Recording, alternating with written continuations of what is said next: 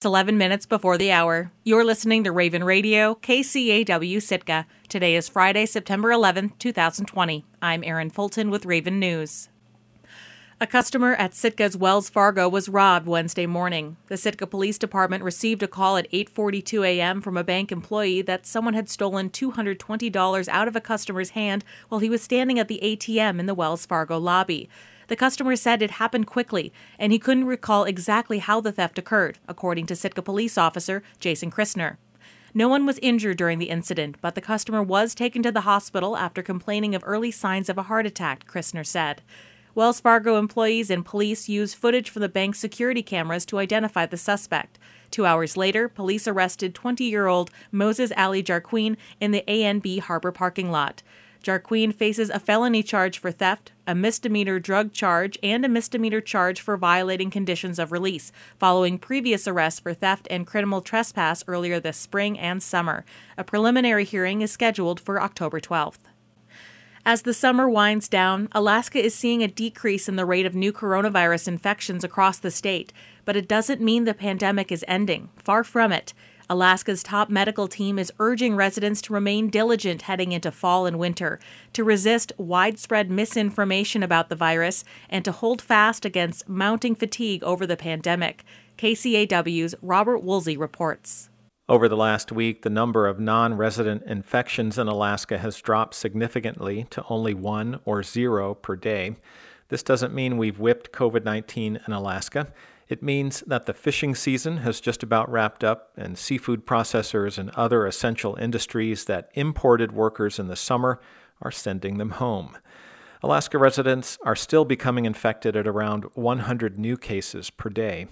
Coleman Cutchins, a pharmacist with Alaska's Department of Health and Social Services, says he's concerned about widespread misinformation about the pandemic on social media you know, we're hearing more and more about, oh, I don't trust the CDC, I don't trust the FDA, but I trust this YouTube video I just watched on Facebook. Um, so just understanding that these are reliable sources. Um, and also with that, the understanding that, you know, most diseases, when we come up with treatment recommendations and guidelines, we have a decade or so studying them to come up with those recommendations. With COVID, we've had to come up with them really fast. So even use hydroxychloroquine for the from the example. You know, early on there was some evidence that it could be beneficial. You know, if you look back in February, the FDA gave it an EUA. Uh, look back in uh, March, they said they cautioned about that EUA, and then they pulled that EUA about a month later. Um, what that meant is they made the initial recommendation on limited evidence, but as evidence panned out, it changed. EUA is an emergency use authorization. Cutchins and other members of the department's coronavirus hub team discussed the role misinformation plays in the fight against the pandemic, among other topics, in their weekly forum with the state's media. Dr. Joe McLaughlin, the head of the Alaska section of epidemiology, pushed back against misinformation promoted by the White House and elsewhere that COVID 19 was of little risk to children you know, I think one of the other big misperceptions is that uh, children and young adults don't get severely ill from COVID, and that's just not true. They can. There have been quite a number of uh, pediatric hospitalizations and deaths. On the other end of the spectrum, McLaughlin offered information that used to be considered incorrect, but now appears true that masks protect both the wearers and those around them. There's good evidence now to suggest that if you're exposed to less of the virus, you're at decreased chance for getting a more serious uh, infection because it's a lot easier for your body to fight off a small amount of the virus than it is to fight off a large amount of the virus right away. The speed that everything is moving and the variability of the official recommendations has contributed to a lack of faith by some members of the public. The Hub team seems to get this, they're asking Alaskans to be responsive to the best information available at the moment. The state's chief medical officer, Dr. Ann Zink, says it's meant to be enlightening, not frightening. I think in medicine, we've really moved to this kind of different place of shared decision making with patients over the last 10 years. Um, where you know here's my information and what's there and i think the same thing is happening in public health right now where we have lots of citizen scientists who are actively engaged and so us sharing this information is not to scare people, isn't to frighten people. It's to there to just provide information so that people are informed. Zink said that much of the state's fight against the pandemic hasn't been obvious to the public, ramping up the testing capacity of the state lab from 300 to 3,000 tests per day, developing a digital network to track data, and preparing for the eventual introduction of a COVID vaccine. She wants Alaskans to hang tough. I think fatigue of COVID is huge. And so, what ways can we engage the public on uh, making sure they still get tested if they have symptoms? Um, what ways can we make sure that we're still uh, taking this seriously? I think we're in this like I, I, keep feeling like this is like you know the dark before the dawn like we we still have fall and winter to get through but there's a lot of hope on the front uh on the horizon but we got to get through this winter and so how do we keep up that strength? And so there's a lot of conversation happening uh, around that. Reporting in sitka i'm robert woolsey. Petersburg's borough government will ask the state to seek a disaster declaration for the economic losses from a dismal salmon season this summer.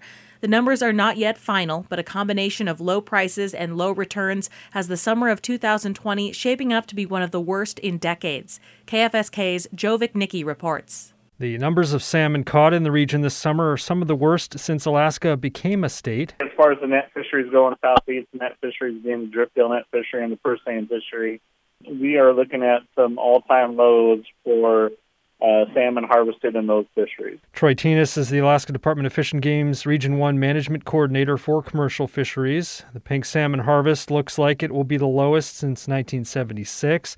The chum catch is looking like it could be the lowest in three decades as well, and the region's sockeye harvest could finish around 100,000 fish total, among the lowest in decades. Thynes says prices have also dropped since last year, especially for pinks, chums, and sockeye. By the end of August, his early estimates put the value of the purse seine catch region wide at just $8 million and the gillnet catch total at just $7 million. The recent 10 year average for the seine ex-vessel value is about 73.5 million. So this year's harvest or ex-vessel value of 8 million is, is considerably less than that. And then the gillnet uh, X vessel value the recent 10-year average is about 27.4 million, and right now we're looking at around 7 million. Um, again, very preliminary, and we still have ongoing fisheries. So these these numbers will change. For further comparison, the total value of the salmon harvest last year topped $101 million, the year before 133 million. Casey Flint is president of Petersburg Economic Development Council. That board in late August voted to send a letter supporting Petersburg's request. Uh, I think this will have a huge rippling effect on the economy in town. Um, it's just less money circulating in town. It's less landing taxes.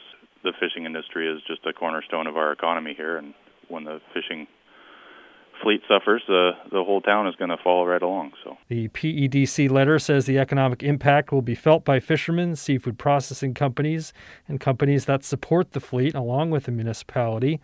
Petersburg's Borough Assembly this month voted to send a letter to Governor Mike Dunleavy and the state's Commerce, Community, and Economic Development Commissioner, Julie Anderson.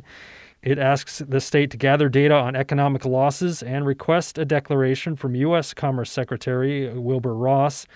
It also asks the congressional delegation to pursue disaster relief money. The letter also highlights tariffs on seafood that China has imposed in response to U.S. tariffs, and it singles out imports from Russia while exports to Russia from the U.S. are embargoed. The letter says both factors have hurt prices for Alaska's catch. Assemblymember Jeff Meucci had heard some critical feedback about the tone of the letter. You know, we have our hand out again. Um, I don't think we can continually ask the federal government to bail us out year after year here. He wanted the letter to reflect market pressures on dive fisheries and other parts of the local economy. Nevertheless, he voted to send the letter along with the other four assembly members at this month's meeting. The assembly also had a brief discussion about requesting research funding for southeast salmon and herring stocks. Meanwhile, the U.S. Department of Agriculture this week announced $530 million in relief payments for fishermen impacted by tariffs. The last disaster declaration that included Southeast Alaska fisheries was in 2016. That's when pink salmon returns were low around the Gulf of Alaska, but the region's catch of pinks that year was over 15 million fish, more than twice the expectation for this year's tally. Other communities may also seek a fisheries disaster declaration. The governor's office says so far it's received only one other request from Chignik. In Petersburg, I'm Joe Viechnicki. Taking a look at the community calendar. Bow hunters planning on attending the upcoming Alaska Department of Fish and Game Wildlife Conservation Team's Bow Hunter Field Day are required to first complete the class and test online before attending the event in person. The field day is 9 a.m. to 1 p.m. Saturday, October 10th at Sitka Sportsmen's Association. The course provides training in wildlife conservation techniques, safety, outdoor preparedness, and being a responsible bow hunter and is open to the public. The lifetime certificate earned is valid for bow hunting in all 50 states and several foreign countries. The cost is $30. You can register for the class at bowhunter-ed.com slash Alaska. Those with questions can call 747 5449. The 4 H Cycling to Safety Every Other Week series for those age 8 to 12 able to ride on their own begins at 1 p.m. Friday, September 11th. Road and trail safety, bike maintenance, working with bike tools, and skills courses are covered. The class is free to 4 H members. Registration is required and limited to six youth. For more information, email emily at sitkawild.org. I'm Erin Fulton, and this has been Raven News.